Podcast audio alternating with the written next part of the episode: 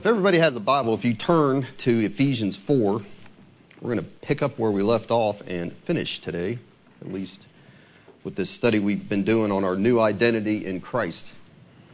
I want to talk about one thing before we read our text. I've heard this several times in different places. People will say, I don't like theology. I don't like all that theology. It's just too complicated. It's just, more than I really care about. I just want practical things. Tell me what to do with my neighbor next door that gets up at 4 a.m. and runs his chainsaw right underneath my bedroom window. That's what I want to know. Can you help me with that? And let me just tell you that theology does tell you what to do with that neighbor. It tells you how to respond. And you're like, huh? How does that work? And I'll tell you, here's why. Because first, you have to understand that as a sinner, your response, if you're a sinner, your response would be wicked. Because you're dead, as we've talked about here in Ephesians, you're dead in your trespasses and sins, it says, and that we walk according to the course of this world. Sinners do, according to the prince of the power of the air. The spirit, it says, that energizes the children of disobedience. And this spirit, the devil, Satan, Jesus said that spirit was a murderer from the beginning. So if you're a sinner and you got that chainsaw next door, that's going to tell you where that desire to kill that person, your neighbor, and to destroy his chainsaw came from. And so we need to understand that. But guess what that is? That teaching is doctrine. That is doctrine. And that's things we need. So, hey, the 5 points of Calvinism, if I started teaching those, everyone would be like, oh, I don't. But one of them is the total depravity of man. But you have got to understand and believe that. All of that affects how you live and walk and deal with sin in your own life without understanding that. So you need to understand you are a sinner, but you also would need to understand in dealing ethically with your next door neighbor with a chainsaw that you've been forgiven, cleansed, and given a new nature that doesn't desire their hurt, desires to do what's right. You need to know that you've been adopted into God's family, that He's your Father, and as your Father, God loves the chainsaw sinner. And so you should too. Isn't that what we have in Matthew chapter 5? But all of that you're hearing there is doctrine. And doctrine tells you need to bring him a fresh loaf of bread and not curse him or wish for his death, right? And doctrine will tell you what we've already talked about too, is that the voice of the shepherd is telling you that you have to die to your old self, put off that old man, and put on the new. But that's teaching, isn't it? That's doctrine. But that's what the voice of the shepherd is going to tell you. So Paul, for 3.5 chapters in this book, has been giving us doctrine up to where we're at here in chapter 4. Here's the reason why you need to know that. If you tried to live ethics that we're going to look at today, the ethical teaching, the practical ethical teaching that we've finally gotten to today, if you try to live that without reading, understanding, believing, and experiencing the doctrine of chapters 1, 2, and 3, you will never be able to do it. It's impossible for sinners not to lie, not to steal, not to speak wickedly. It's impossible. And doctrine is important to understand from their side what's going on and to understand from our side what God has given us and what that enables us to do. We have to understand that. Ethical teaching, apart from correct doctrine, and I'm talking about the deity of Jesus Christ all the way down to the sovereignty of God, the depravity of man, the perseverance of the saints, you name it. The thing that a lot of people don't want to hear. But without that correct doctrine, your ethical teaching ends up being either legalism or loose living, or people are confused and frustrated on how they can and should live when they hear ethical teaching. And listen, all the cults that are based on false doctrine, every single one of them without exception, have major errors in how to live a holy life. They won't lead you down that path. And churches that leave out the doctrine of the Holy Spirit, guess what? They're leaving you without the true power on how to live the Sermon on the Mount.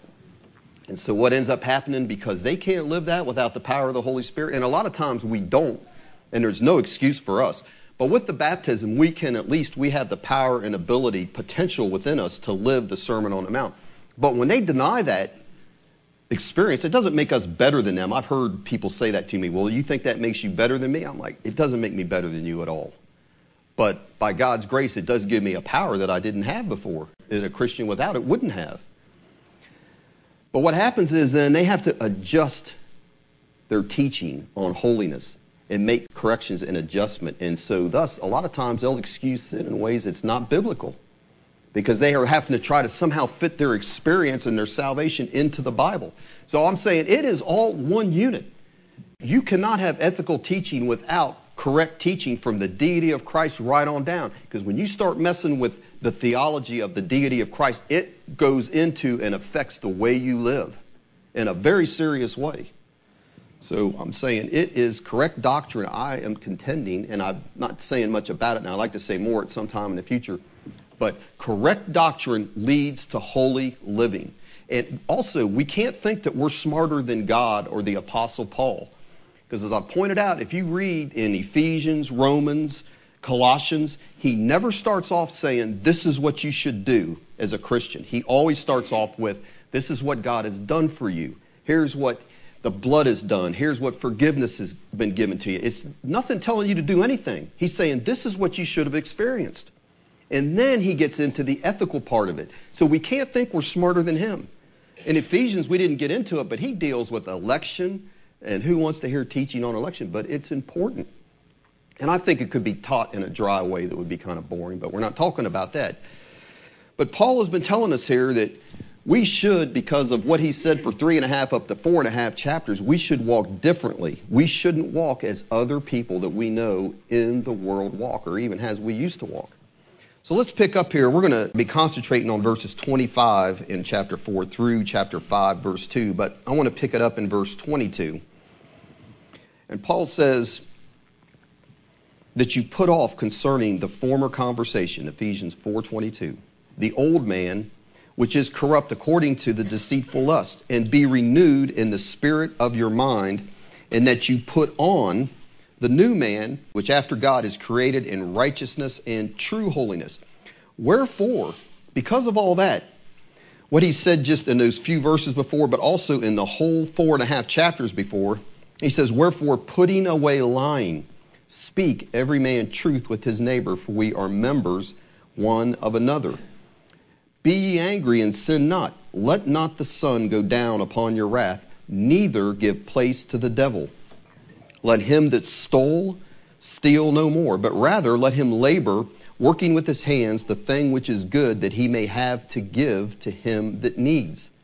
Let no corrupt communication proceed out of your mouth, but that which is good to the use of edifying, that it may minister grace unto the hearers. And grieve not the Holy Spirit of God, whereby you are sealed unto the day of redemption. Let all bitterness, wrath, anger, clamor, and evil speaking be put away from you with all malice. And be ye kind one to another, tender-hearted, forgiving one another, even as God for Christ's sake has forgiven you. Be ye therefore followers of God as dear children, and walk in love as Christ also has loved us, and has given himself for us as an offering and a sacrifice to God for a sweet-smelling savor. So he's telling us here in that verses 22 to 24 that we talked about it last time. It should have been a putting off of your old man. You have to have a putting off of your old man by faith and a putting on of that new man. That should take place at your conversion. And there's a song we used to sing, a little diddly, back when I first got saved and filled with the Holy Spirit, that there's a new man walking in my shoes, and I don't do the things that I used to do. There's been a big change in me. I've got the Holy Ghost. There's a new man walking in my shoes. And I always like that song. That's one of those ones you can whistle as you're walking down the street. Sometimes. People look at you funny now. That's not a cool song, I guess, now. But he goes on to, he's telling us now, this is what that change should look like. That's what we're seeing here in verses 25 right on through chapter 5. He says, wherefore, because that change has taken place, here is what you should do. And we've been talking about this change for the last three messages we've taught on this in Ephesians 4. So here's he saying how you should apply to your life what I've just taught to you. And here's the thing, he just takes everyday things, doesn't he? This is not going to be some new, exciting whatever. He just takes the everyday temptations and trials that we all face. Nothing exciting, no bells and whistles, but common issues like lying, anger, stealing, and our speech, bitterness, wrath, and forgiveness. And I'd like everybody has had to deal with one of those things this week, I guarantee you. So it's just common things we deal with. And notice in all of these things, verses 25 through 5:2, he doesn't just tell you what you should stop doing, does he? He also tells you what you should do.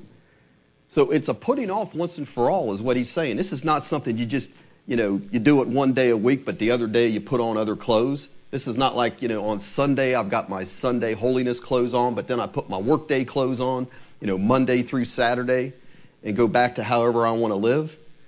That's not what he's saying here. It's a once and for all change, taking off these clothes. And the clothes he's telling us to put on, they'll stand up to all circumstances. You don't need a second set of clothes, and you'll never wear them out. What he's telling us here to put on. And after he finishes each explanation, what to stop doing, what to start doing, he gives us the theological reasons for it. And most of that is based around the fact that he's talking to the church.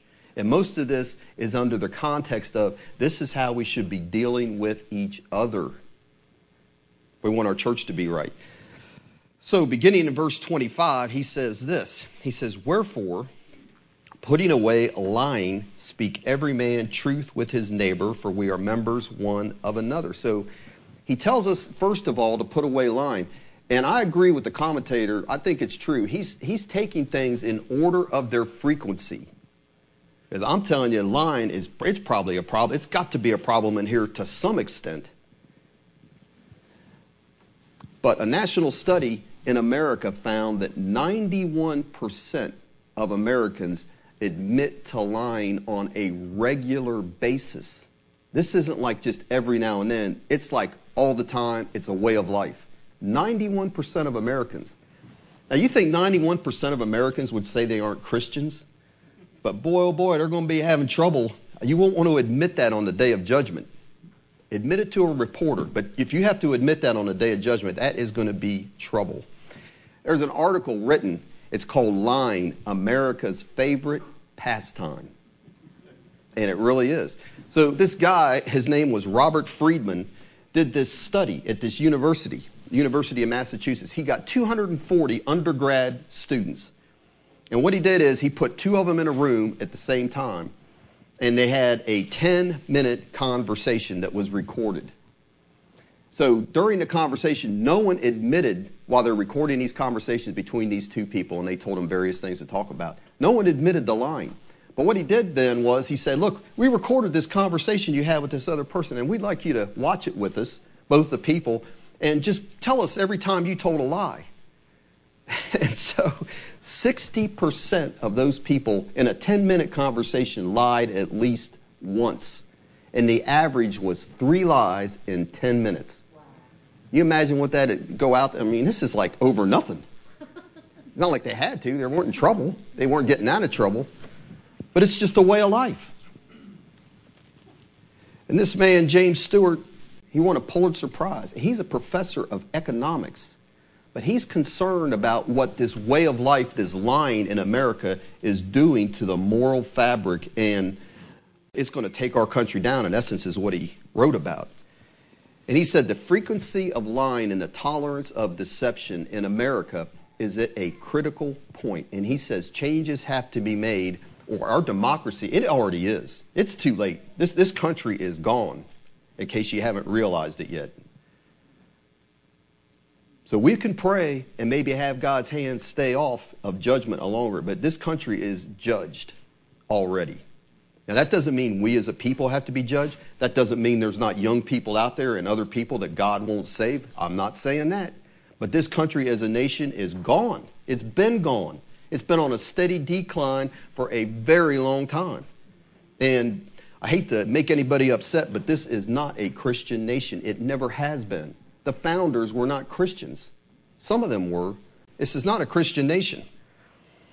But he said, it's too easy for all of us to fall into deception. And he talked about this researcher, this man that wrote this article, this PhD Nobel Prize winner. He goes clear back to when he was 2 years old and stole $1.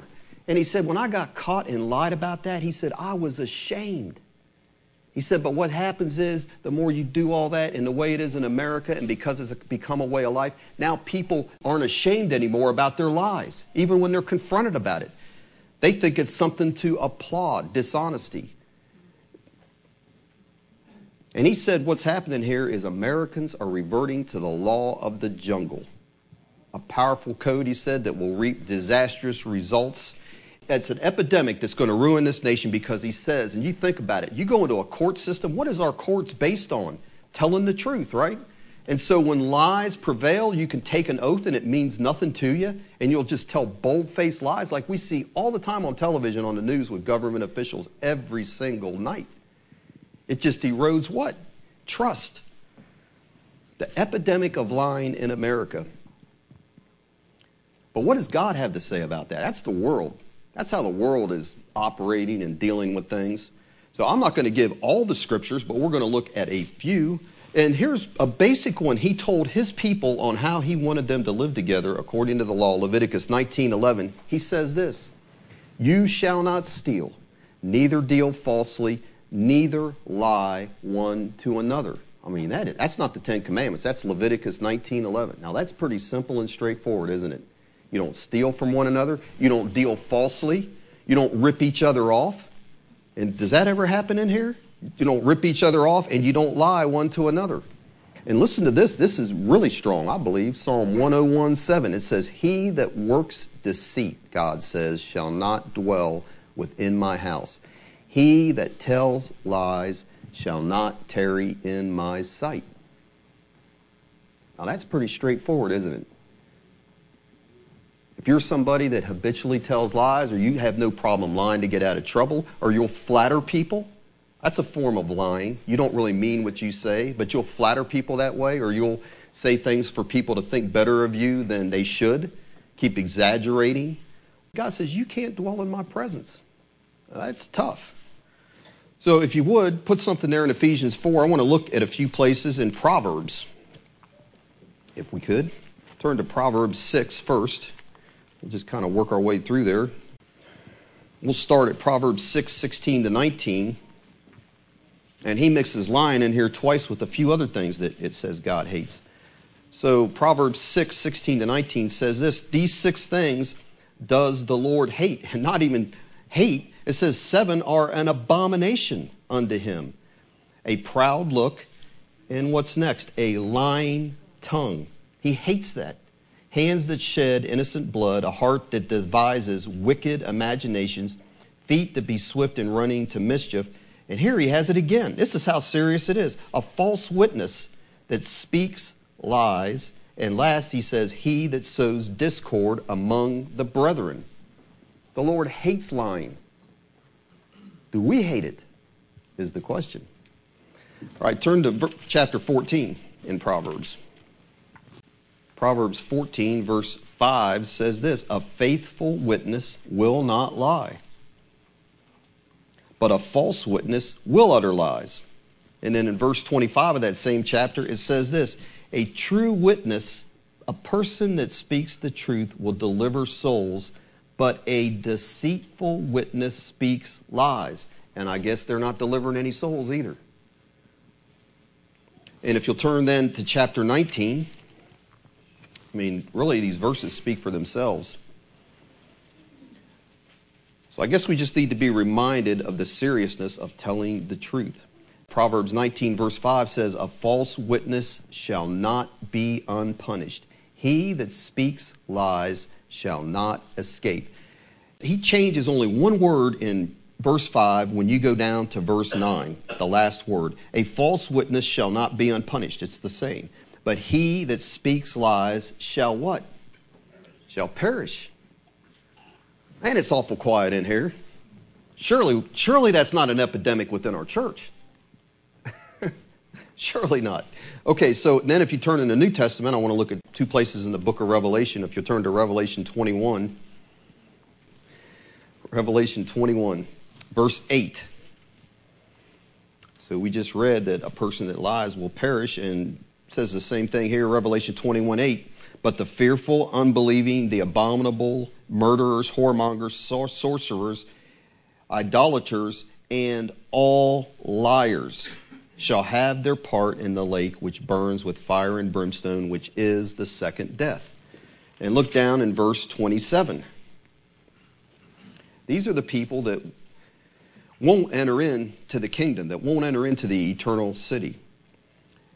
And there shall in no wise enter into it anything that defiles, neither whatsoever works abominations or makes a lie, but they which are written in the Lamb's book of life. So a person that is a habitual liar. Now, does that mean you told one lie and that's it for you? We never say that about any sin. You won't hear me say that there's not repentance or a person couldn't slip.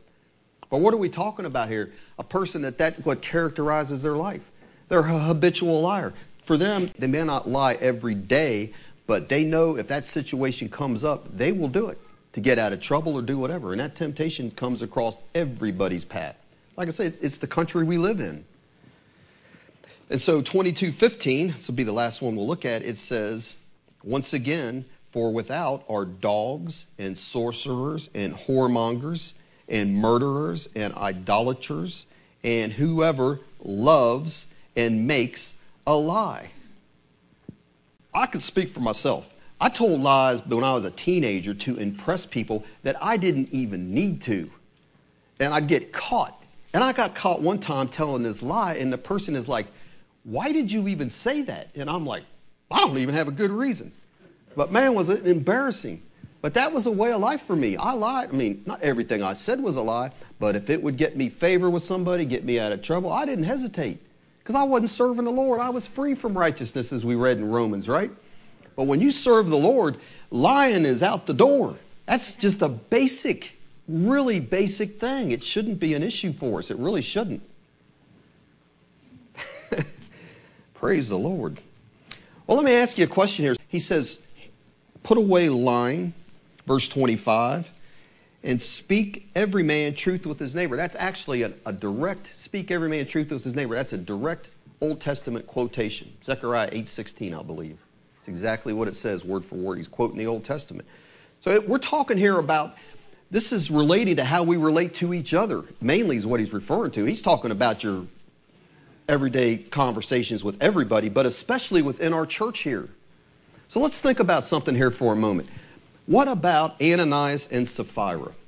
You know, what was their sin? Was their sin that they were greedy? Well, yeah, they probably were greedy, but what was the sin that really got them in trouble? They lied to Peter, didn't they? Lying one to another. But in doing that, Peter said, well, you think you lied to me, but you really lied to the Holy Ghost, to God, he said. That's one way we know that the Holy Ghost is God. But here's what we need to consider and why Paul is putting this top on the list. What if Ananias and Sapphira had succeeded in their deception and in their lie? What would that have done if stuff like that just kept going on? And I don't know if you all remember, but the first day I stood up here as pastor, I said, the church is supposed to be the pillar and ground of what? Truth. I mean, if we are not a people of truth, then how can a person that comes in off the street or knows about us, if they can't come in and trust us and know that we are of the truth and things we share with them are the truth, what good are we to them? And what good are we to each other? But getting back to this Ananias and Sapphira, if they had succeeded, guess what they would have done? Undermined the trust, because it would have been discovered. That would have undermined the trust on which a community, a church, a body of people is built. So remember what we said, that guy said about America? The fabric of this country, it's disintegrating. This country will just fall because it's built on relationships of deception. And you can't trust one another. A community has got to be built on trust. And that's why Paul's saying here, don't deceive your neighbor. Speak the truth to your neighbor. We shouldn't deceive one another in here because we're members. Look, that's the reason. We said he gives a reason. Look at the end of verse 25. He says, we are members one of another.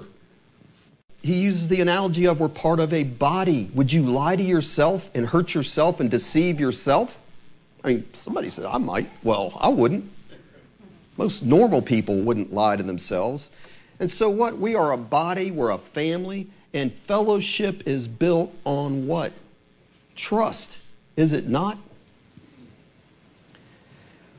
So what did the great lie? You think that fellowship's not built on trust? What did the great lie in the garden do when the devil told Eve, he says, you won't die. God told you that? He's lying to you. You won't die. You'll be as gods. And he's trying to withhold a blessing from you. And what was he doing through that lie? What did he undermine? Her trust in God and in God's word. And he also undermined what else? He undermined her trust in God's love for her.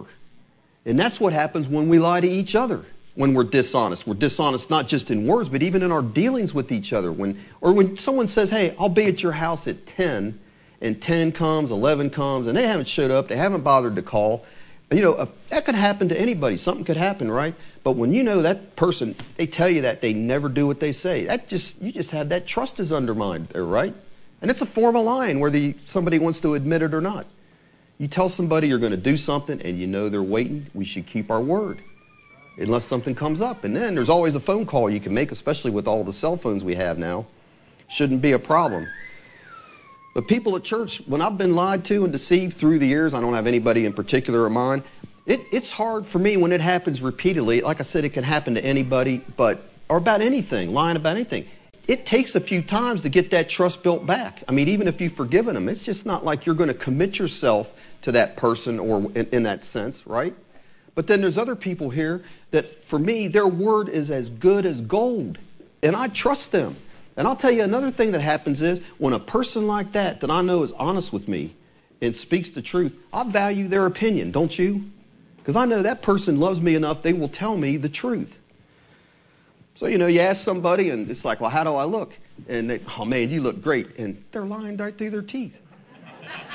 And then you ask somebody, and somebody else comes up to you, and you're like, man, how do I look? They're like, well, I hate to tell you this, but you got a booger in your nose and chicken in your teeth. You know, well, that person like that, I might have been embarrassed by what they said, but I'll tell you what, they really are showing me love, right? And they're really my friend. They really are. Kind of a gross example, I guess, but listen, that's the truth. Sometimes we're afraid of hurting somebody and we think we're doing them a favor, and we're not really showing them love all the time, are we? When we don't speak the truth. And it's biblical, because listen to this. Proverbs 27:6 says, faithful are the wounds of a friend. But listen, but the kisses of an enemy are deceitful. They're trying to deceive you, telling you everything's cool when it's not. And that's not a friend. That's not somebody that loves you. So to show love for one another, we need to be honest with each other and speak the truth with each other. Now that doesn't mean you guys say, hey man, you're ugly. That's not it, especially when it's not asked for, right? How do I look? Well, you're pretty ugly. Well, no, we're not talking about that. I think what we're talking about is pretty obvious. But we already quoted this scripture once, a faithful witness will not lie, but a false witness will utter lies. And so what we're trying to say is that a community, a Christian community here in our church is built on love. And love will never deceive another member in the church. Amen? So we're back in Ephesians, and we'll move on here. In verse 26, he moves on after lying, and Paul says, be ye angry and sin not. Let not the sun go down upon your wrath. And he ends verse 27 by saying, neither give place to the devil. See, most of this stuff he's getting comes from the Old Testament. And this is taken from Psalm 4. Now, if you got a King James Bible and you turn back to Psalm 4:4, it's not going to look like that. But the Septuagint and almost every other translation will translate it, be ye angry and sin not. But here's the point I want to make. If you read the context of Psalm 4 where this verse is taken from, be ye angry and sin not, David was falsely and unjustly accused. Now, when that happens, I think people get angry, don't you? You get a little upset. That's just your natural reaction when you know somebody's accusing you of something that was unjust and not true, right? But David says, hey, you need to commune with your heart if you read Psalm 4 and look at the situation. Take it in stock and then just put your trust in the Lord and be still about it. Be ye angry and sin not. So I'm going to say some anger is righteous because People talk about that the Lord Jesus got angry, but you know that it only actually says in one place that he was angry? Mark 3, the man with the withered hand. And he asked them, is it all right to heal on the Sabbath? And they wouldn't answer. And it said he was angry, looked around in anger. And it said he was also grieved. And so why was he angry with these people? Because there was no love there, the hardness of their heart, it says. He was angry in seeing the hardness. They had no compassion in them. And it made him angry. Hearts that refused to be moved with pity. Before I got saved, there was a movie that was out. It was a true story based on this man. It was called The Elephant Man. And he had this disease that it just totally distorted his features. And he was a Christian man. Read his Bible, would quote Bible verses. Anyways, the only way he could survive, he ends up in going around in these circuses. And he's a sideshow in these circuses. And people laugh at him. And this guy had problems. And finally, a doctor befriends him and is helping him out. And they're showing him love. Gives him a room. Nobody cared about this guy. Nobody cared about him. And in this movie, they show that these people come in and they're going to bring their girlfriends in there getting drunk and they're going to pour liquor down his throat and do all these things to him and mock him and humiliate him, which they do. And I'm saying, I'm watching that. I got angry. Now, there's nothing wrong with getting angry with seeing things like that happen. A man like that being treated like that by other people. Had no pity for him.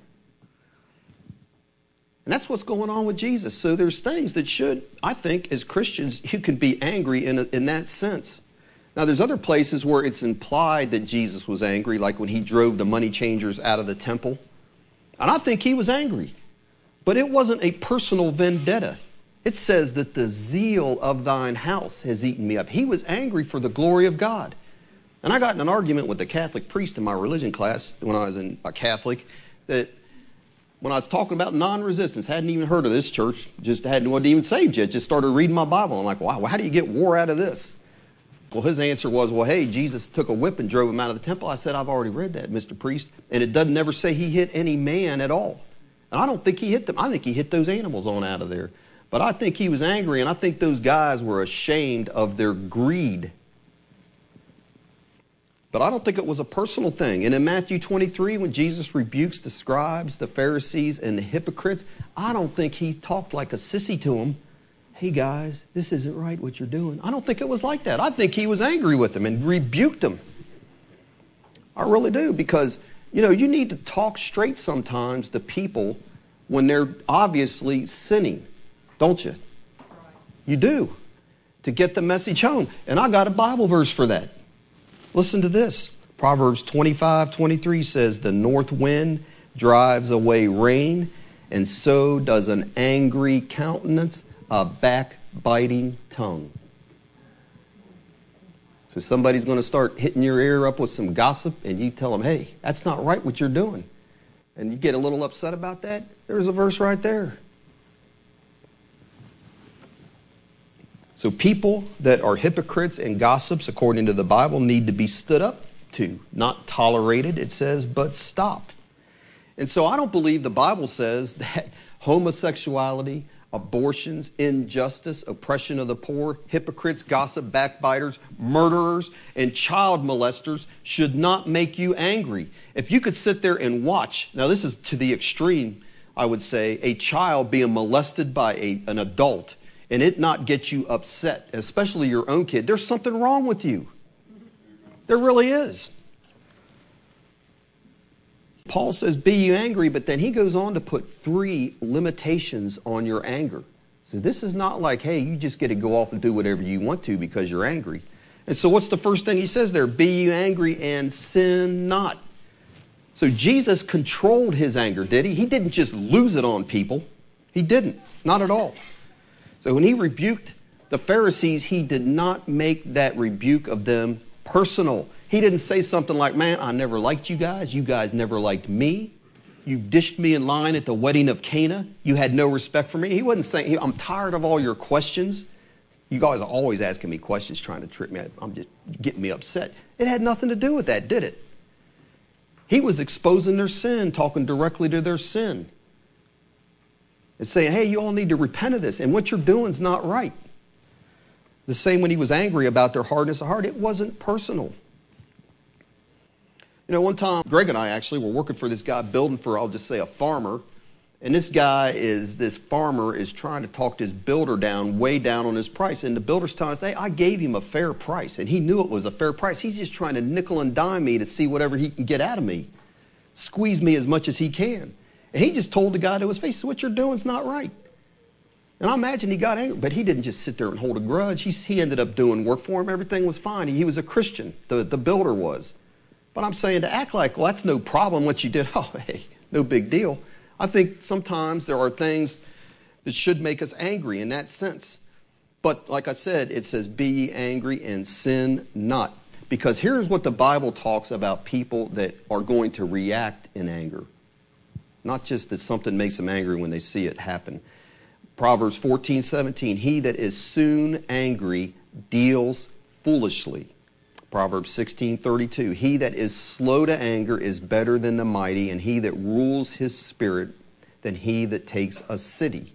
Proverbs 19:11, the discretion of a man will defer his anger, and it is his glory to pass over transgression. So he's saying, you're done wrong. It may be like, hey, he just did me wrong. You might get upset, but then he's saying the glory of a man is just to let that slide sometimes, isn't it?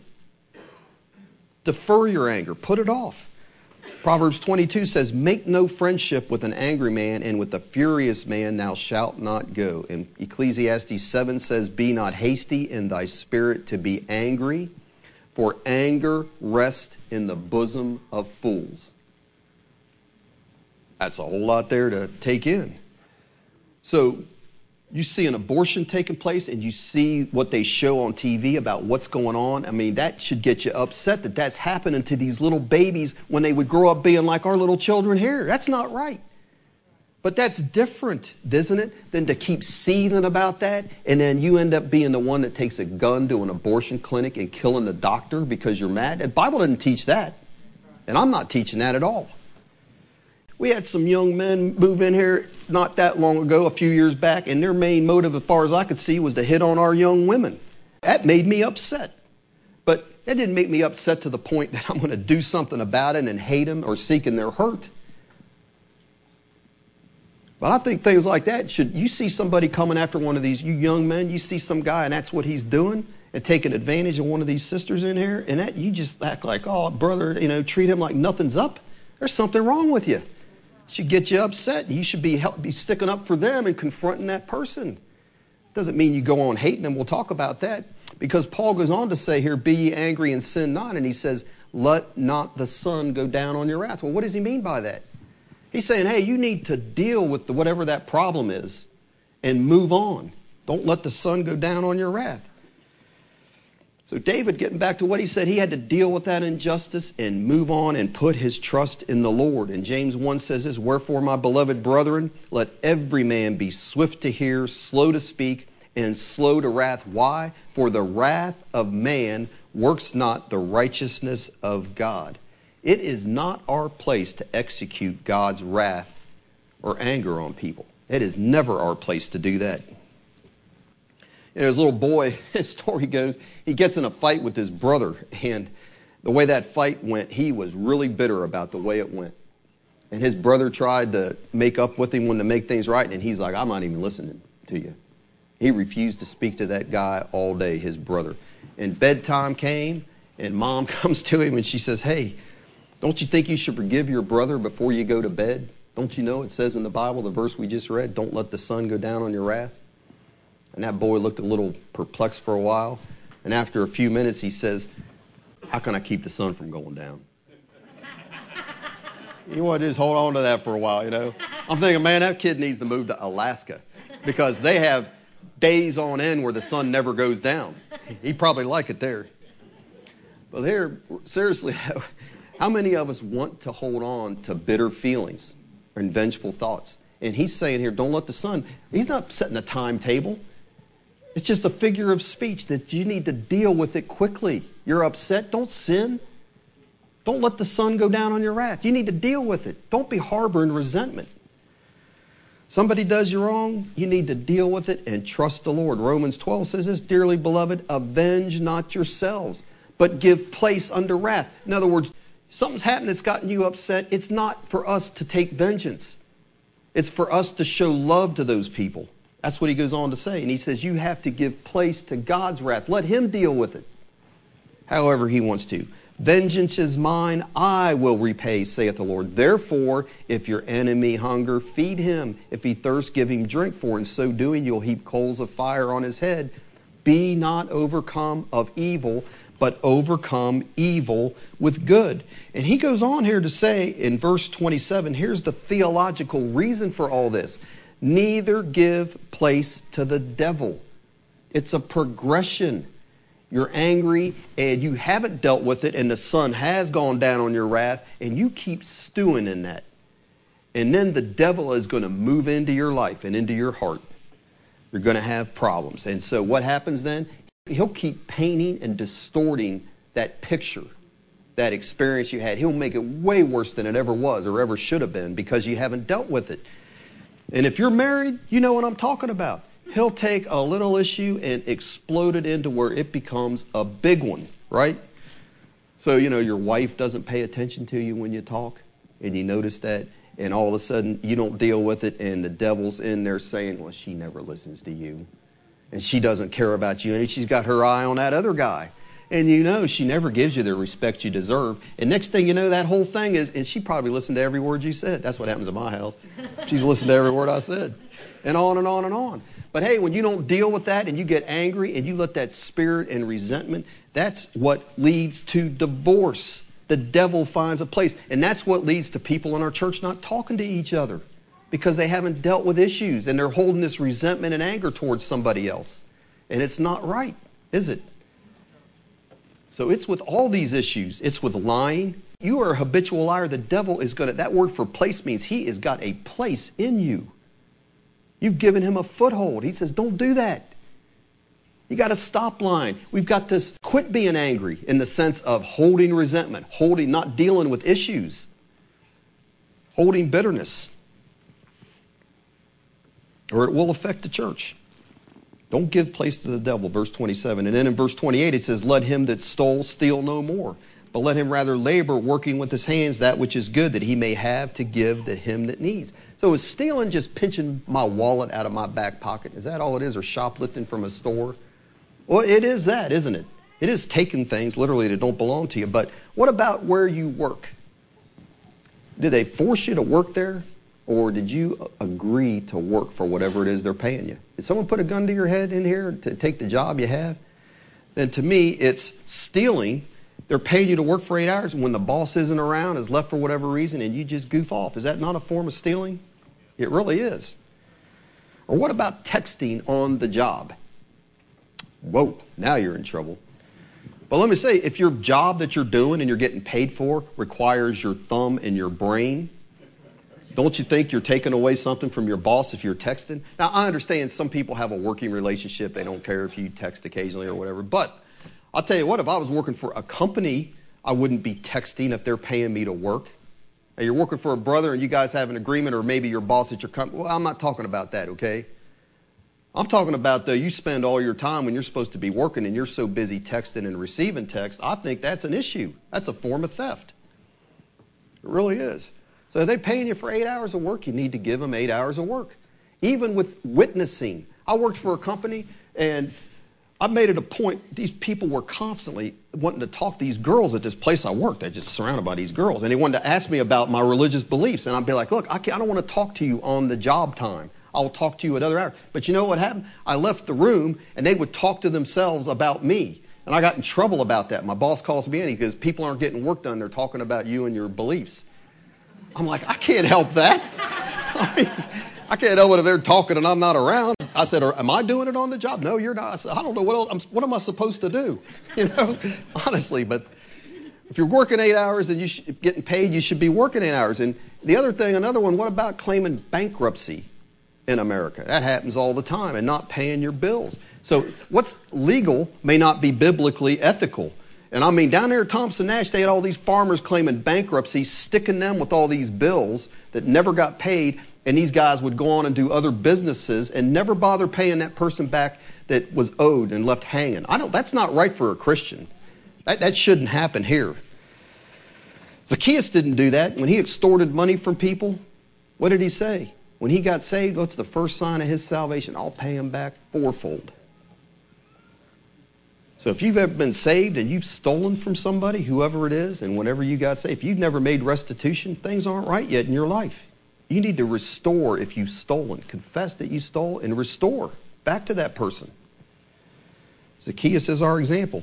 And you got a credit card and you don't pay it off. You leave somebody hanging with that. Just because they'll forgive you the debt, somebody's left hanging. You're a thief. You got to set things right.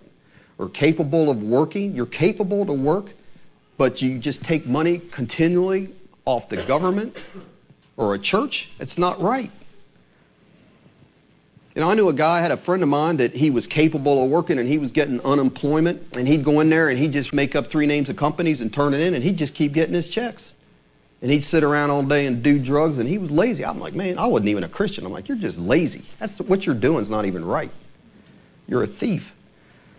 But if you're physically unable, we're not talking about that. You're willing, but you're just physically unable. That's not what we're talking about, obviously. But that word for labor there, when he says, let him that stole steal no more, but rather, here's the positive, let him labor. Well, that word for labor is a word that means you work to the point of exhaustion. In other words, you've put in a good day's work. And it's talking about you stealing with your hands, you're working with your hands. Honest occupations. It doesn't mean you have to be a construction worker, but you're not one of these people out there always trying to finagle a way to make a quick buck off some scheme. You're a person that's willing to work.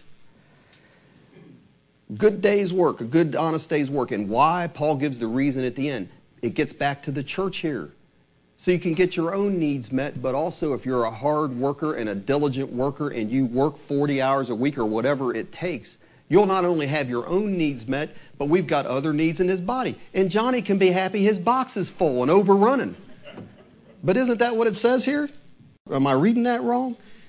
Labor, working with his hands, the thing which is good, a good job. Why? That he may have to give to him that needs. And Paul was a giver. Paul's like, man, I labor in the word, I labor in prayer, but yet, so nobody can accuse me of being a thief. What did he say? I labor night and day, making tents. Why? So he could have to give. So what's better? A person that is a sponge, or someone that is a generous soul? Because Jesus said, it is more blessed to give than to receive. And it really is, right? Now, moving on, verse 29, he goes on to say, let no corrupt communication proceed out of your mouth, but that which is good to the use of edifying, that it may minister grace to the hearers. And that word for corrupt means rotten or putrid. And it was used for rotted wood, rancid fish, withered flowers. That's what that word was, just stuff that's just rotten. And he says, don't let any of those rotten, putrid words proceed out of your mouth. Words that leave a bad taste in your mouth, or more to the point, they leave a bad taste in your spirit. So I guess a Christian cusser is out, right? And I had a guy one time that I had to contend with him where I lived, and his mouth was as foul as it could be, but yet he professed to be a Christian, and he was ready to kill me when I said, look, I've never known a Christian with a mouth like yours. And man, you'd have thought whatever. That was the end of that. But are the only rotten words, is that all he's talking about here? Are they only curse words? What about words that tear down? Because he talks about we shouldn't have rotten words, but instead use words that edify or build up is what he says. Because some people are excellent swordsmen with their words. They'll cut you in 1,000 pieces with them. They will. And Proverbs 12 says this, there is he that speak like the piercings of a sword. But listen, but the tongue of the wise is health. Proverbs 26 says, the words of a talebearer, here's what rotten words do, are as wounds, and they go down into the innermost parts of the body. So gossip and slander, it's saying it not only affects the person that's being gossiped and slandered about, but it affects the person that has to sit there and listen to it too.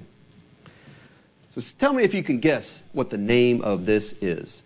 This is the description. I have no respect for justice and no mercy for defenseless humanity. I ruin without killing. I tear down homes. I break hearts and wreck lives. You will find me in the pews of the pious as well as in the haunts of the unholy. I am wily, cunning, malicious, and I gather strength with age. My victims are as numerous as the sands of the sea and often as innocent. I feed on good and bad alike. I never forgive and seldom forget. My name is gossip.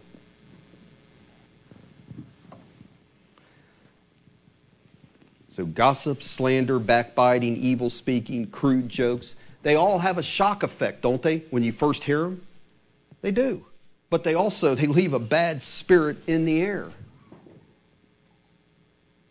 A spirit that can be in congregations like this if it's not checked. That's why we're talking about it today. That's why Paul talked about it. Because listen, Rush Limbaugh, he talks about a lot of true things, doesn't he?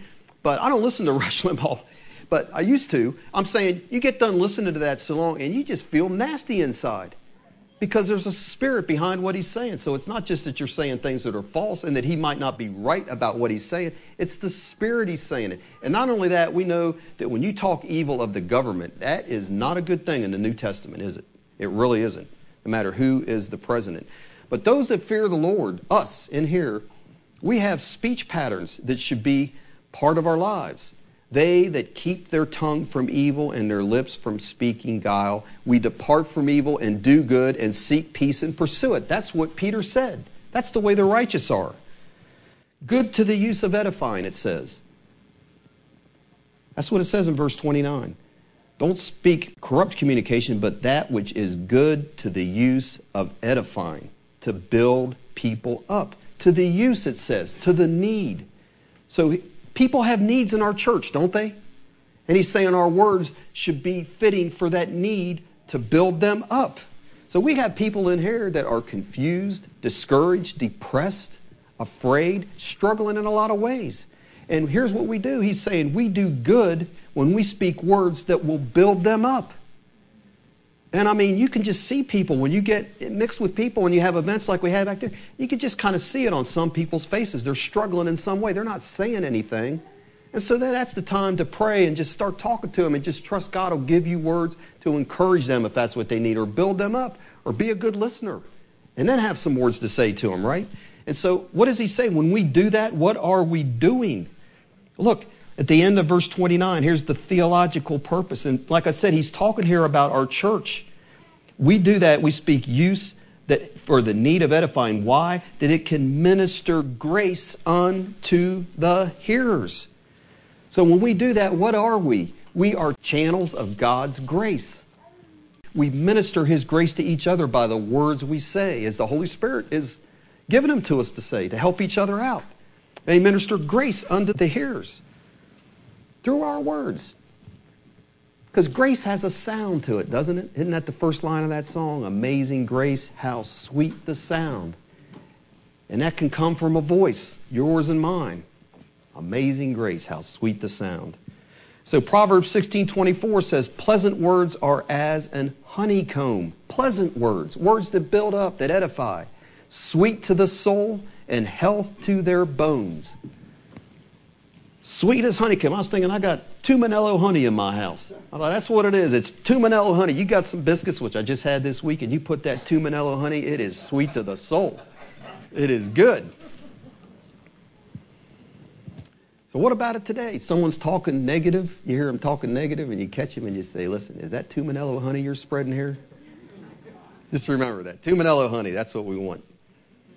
But listen, God's eyes are, listen, He's listening in these end times. He's listening to our conversations. He's listening to whether our words are putrid and corrupt or whether they're good edifying words. Did you know that? And we have an end time promise that if we as a church will speak edifying words to each other, speak the truth to each other, that God will be with us and bless us. Did you know that? Turn to Malachi 3. This one's worth seeing. Malachi 3. So we're saying the righteous have speech patterns. 16 to 18, it says, and then they that feared the Lord spake often one to another. Well, what were the words you think they're speaking? And the Lord listened, he hearkened and heard it. So it must have been good, and a book of remembrance was written before him for them that feared the Lord and that thought upon his name. And look at the promise in verse 17. And they shall be mine, saith the Lord of hosts, in that day when I make up my jewels. And look what he says. I will spare them as a man spares his own son that serves him. And then shall you return and discern between the righteous and the wicked, between him that serves God and him that serves him not. So do we as a church want to be spared in the end times that are before us? We do, don't we? And so let's have words that when God listens down and hearkens, he says, I'm making a book of remembrance of Shelbyville Christian Assembly. There are people that speak words that edify each other and build each other up and encourage one another, rebuke when necessary, but it's all done in love, right? That's what we need. That's what we want. So we move on that back to Ephesians. And Paul, in verse 30, says, he reminds us that we have a heavenly guest sitting with us, and I would say in us, as we walk through life day by day. He's there when we get up in the morning, and he's there when we go to bed at night, and it's the Holy Spirit. And so he says, grieve not the Holy Spirit of God, whereby you are sealed unto the day of redemption.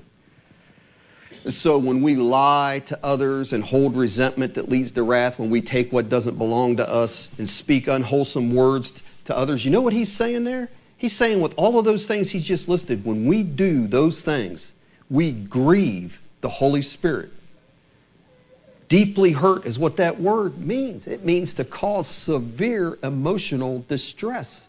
And that tells us something, doesn't it? That the Holy Spirit is a person and not just a force. Because that word means to vex, offend, or insult. We've got him inside of us going through the day. And we say things that we know we shouldn't say, and we lie, and we do whatever and know it's wrong. We are insulting the Holy Spirit inside of us, vexing him, distressing him. That's what the Bible says. I didn't make it up. Look, verse 30, grieve not the Holy Spirit of God. He can be grieved. And so let me ask you, let's just put it this way. Billy Graham comes to stay in your house. He comes to stay in your house. You don't think he comes to stay for a week? Your life in your house might be a little bit different. I don't think you're going to, you know who Billy Graham is, right? Am I dating myself again? I'm sorry. I didn't know who else to say because there are a bunch of kooks out there now. Couldn't get the word out. But you got Billy Graham or whoever, and there's going to be no arguing, no gossiping in your house. Your conversations are going to be godly, right? You're not going to steal his Bible. You're going to be asking him about his ministry. And you got Billy Graham in your house versus me, and he spills grape juice all over your kitchen floor that you just cleaned. Everything's going to be fine, right? Because he's your guest, right? You'd be careful not to offend him, wouldn't you? And he's a man, a sinner, just like all of us, right? But let me ask, honestly, are we that careful about our heavenly guest that lives inside of us, not to offend him and not to grieve him? Do we ever think about it like that? And that's what Paul's telling us here. Grieve not the Holy Spirit of God, because he has sealed us. But have you, because I have, ever, you get ready to say something and you get that check inside. You all know what I mean?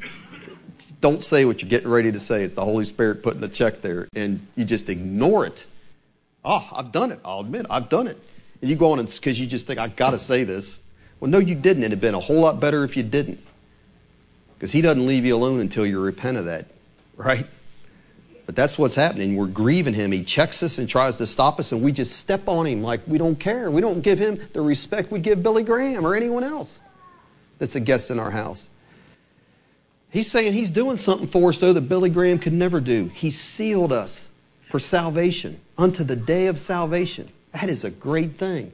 And we should have a lot more respect for the Holy Spirit than we have by far. Something to think about.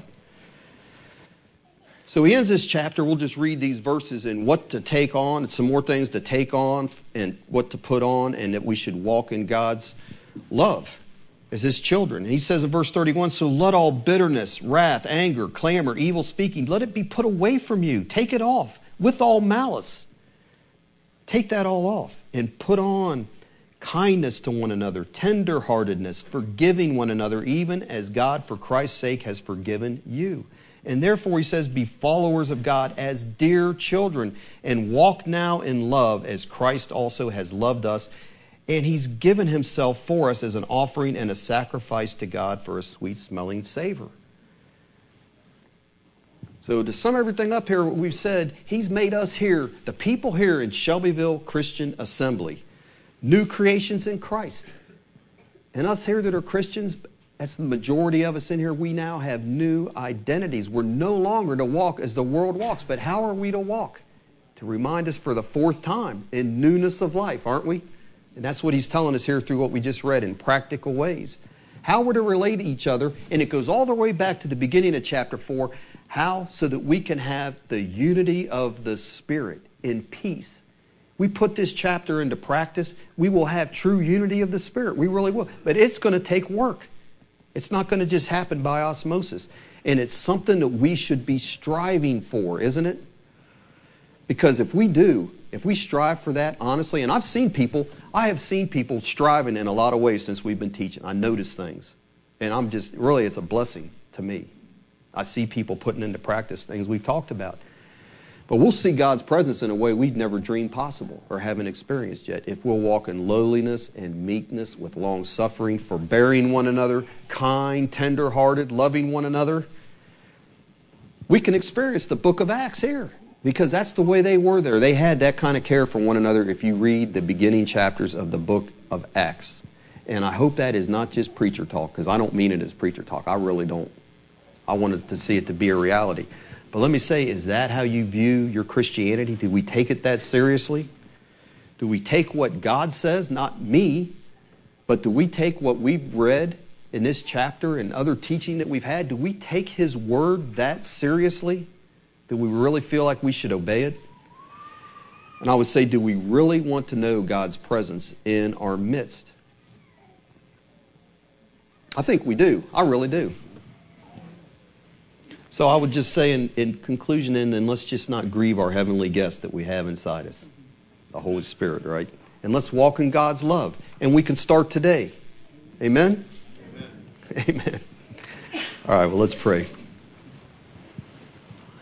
Father, we just thank you, Lord, for what you've shown us in the book of Ephesians, that you have given us a new identity and a new power and a new way to live and to walk with you. And we just thank you, Lord, for your admonishments, to put away lying, to put away anger, to not give place to the devil, to steal no more, and to let no corrupt communication come out of our mouth. Lord, I just ask that you put that in our hearts in a very real way, and for us to realize that when we do those things, that we're grieving the Holy Spirit. And instead, Lord, we want to bless Him. We want to encourage Him to be in our midst and in our lives and blessed and making a book of remembrance by what we're saying, that you can look down on us favorably here as a church with your presence. And I just thank you, Lord. I just trust that you'll do that for us here and that your word will have an effect on all of us here that can hear this voice. And I thank you, Lord, for the work you're doing in this assembly and especially among the young people. I just ask that you'll continue to draw them, convict them, and bring them to a saving knowledge of you.